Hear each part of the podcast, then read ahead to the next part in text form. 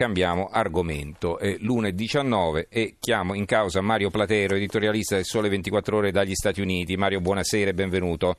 Eccoci, buonasera, buonasera. Allora, molti giornali eh, di politica estera si parla molto poco, si parla di quel che succede in Siria con i curdi, quindi nuovi attriti tra Assad ed Erdogan, ma la, la notizia diciamo, di politica estera più eh, gettonata dai vari quotidiani è quella che può sembrare una svolta, adesso ce lo spiegherai tu, nell'atteggiamento della presidenza Trump nei confronti della vendita delle armi. Che cosa ci dici?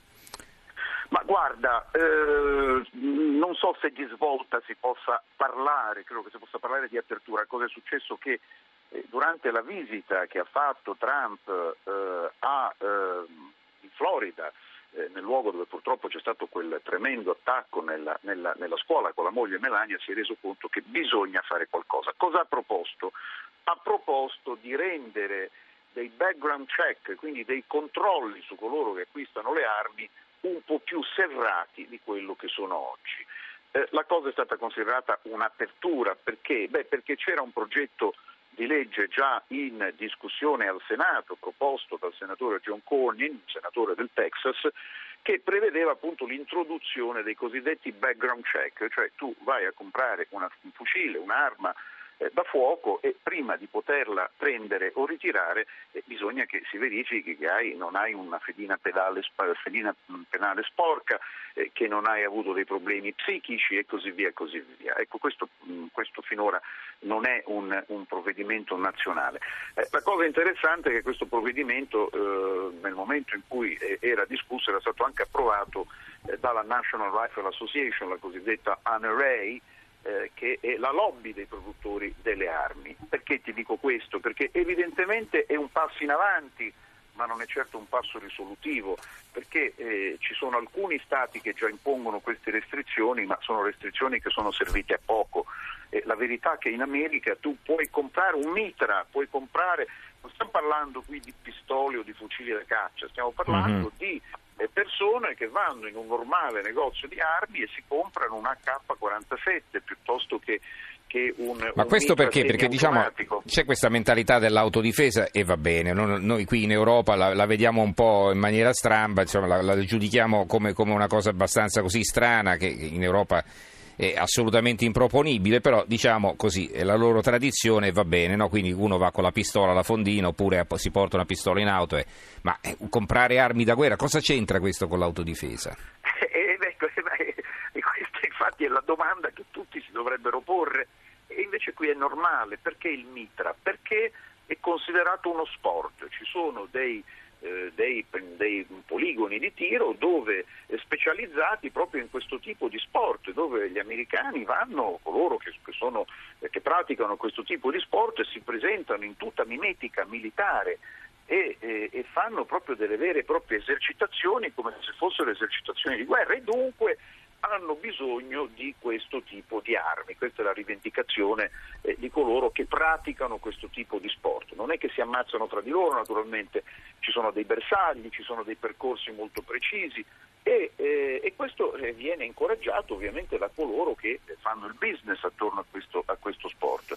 La verità è che poi non c'è un controllo alla fonte e dunque chiunque può comprare un mitra o un fucile. Ecco, questo è il problema, no? perché in effetti una legge resisteva, cioè sul fatto che uno squilibrato non potesse avere accesso all'acquisto di un certo tipo di armi, no? diciamo, forse sì, non veniva applicata, cioè? Non, come funziona? Non veniva, diciamo che è molto si chiudeva un occhio. applicarla. È molto difficile applicarla perché alla radice di tutto questo c'è il secondo emendamento della Costituzione. Il secondo emendamento della Costituzione prevede che gli americani possano tenere delle armi a casa e possano creare delle milizie. Ecco, eh, è un, è un secondo, questo secondo emendamento è scritto in modo molto ambiguo, ma è stato scritto dai padri fondatori quando? È stato scritto quando l'America nasceva quando c'era il timore che eh, la Gran Bretagna potesse ingaggiare di nuovo una guerra per, ripre- per, riprendersi la colonia e dunque i padri fondatori decisero che eh, inserire questo elemento era una, una, cosa molto importante perché gli americani potevano avere a disposizione delle armi e organizzarsi per resistere a un eventuale attacco degli inglesi. Mm-hmm. Ecco, questo però poi non è mai più successo, ma l'articolo è rimasto così com'è ed è interpretato in questo modo dai produttori di armi, da coloro che sono dei warmongers, come si dice, no?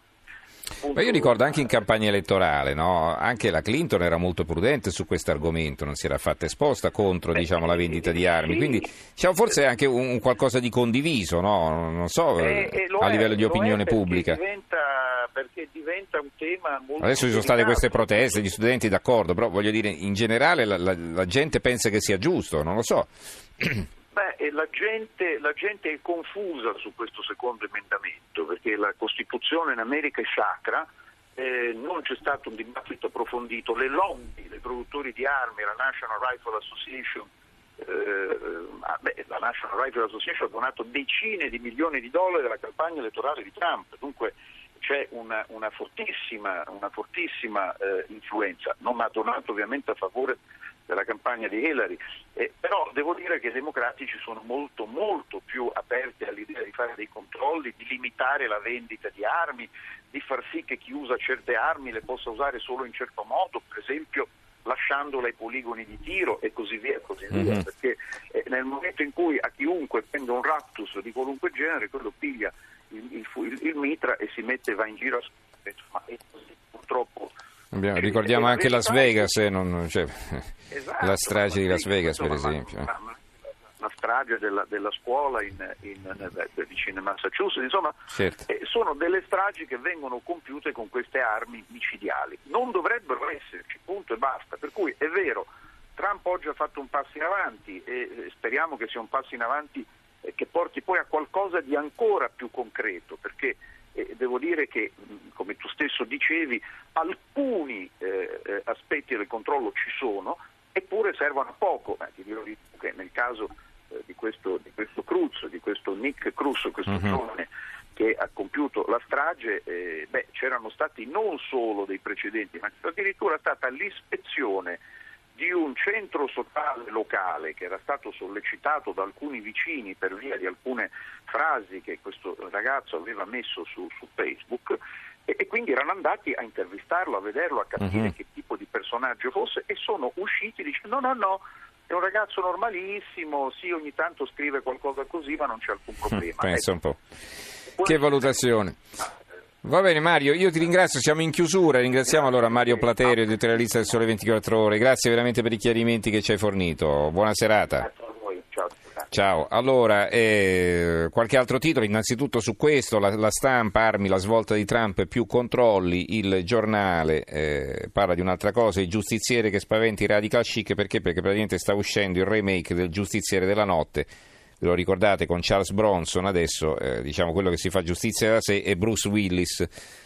Eh, l'avvenire, giovani in piazza contro le armi, Trump fa un passo, eh, il fatto quotidiano, Trump più controlli sulle armi ma poi, sconti, ma poi fa i super sconti sui fucili, il secolo XIX, Trump giro di vita su chi compra armi, ora più controlli. Va bene, allora, eh, altri argomenti. Allora, innanzitutto c'è la questione la questione di eh, eh, Vincenzo De Luca e dei figli, no? lo scandalo che ha colpito il governatore della campagna. Rifiuti, la stecca nella valigetta, sono qui per il governo De Luca. È il fatto quotidiano, l'apertura del fatto quotidiano, Family Scandalo, l'incontro tra l'ex boss e il numero uno dell'azienda regionale dell'ambiente. Argomento che viene ripreso eh, un po' da tutti i quotidiani. Eh, abbiamo eh, rifiuti eh, c'è ancora chi inquina, Cantone, c'è un'intervista a Cantone sulle ecoballe appalti verificati, ma una parte del sistema è senza controllo, l'intervista è del mattino. In Roma il governatore De Luca perde la testa, giornalisti camorristi, chi vi paga? E va bene, poi abbiamo molti titoli sulla eh, durata della vita, l'apertura del giorno, ecco dove si vive di più, c'è una mappa, attesa di vita, Firenze batte Napoli, tre anni di differenza e poi insomma tutti quanti i giornali più o meno riprendono questa storia. La bruttissima notizia di cronaca che arriva dalla Sicilia, sesso con la bimba di nove anni, arrestati i genitori e due orchi, ne parla il giornale Sicilia, la Sicilia, la Gazzetta del Sud, ma ne parlano anche altri quotidiani a livello nazionale. Va bene, allora ci fermiamo qui con la lettura dei giornali per questa sera. Io ringrazio in regia Gianni Grimaldi, il tecnico Fernando Conti, in redazione Antonio Buonanata, Carmelo Lazzaro e Giovanni Sperandeo. Diamo la linea a Stereonotte condotto da Max De Tomassi. Noi ci risentiamo domani sera alle 23. Grazie a tutti e buonanotte.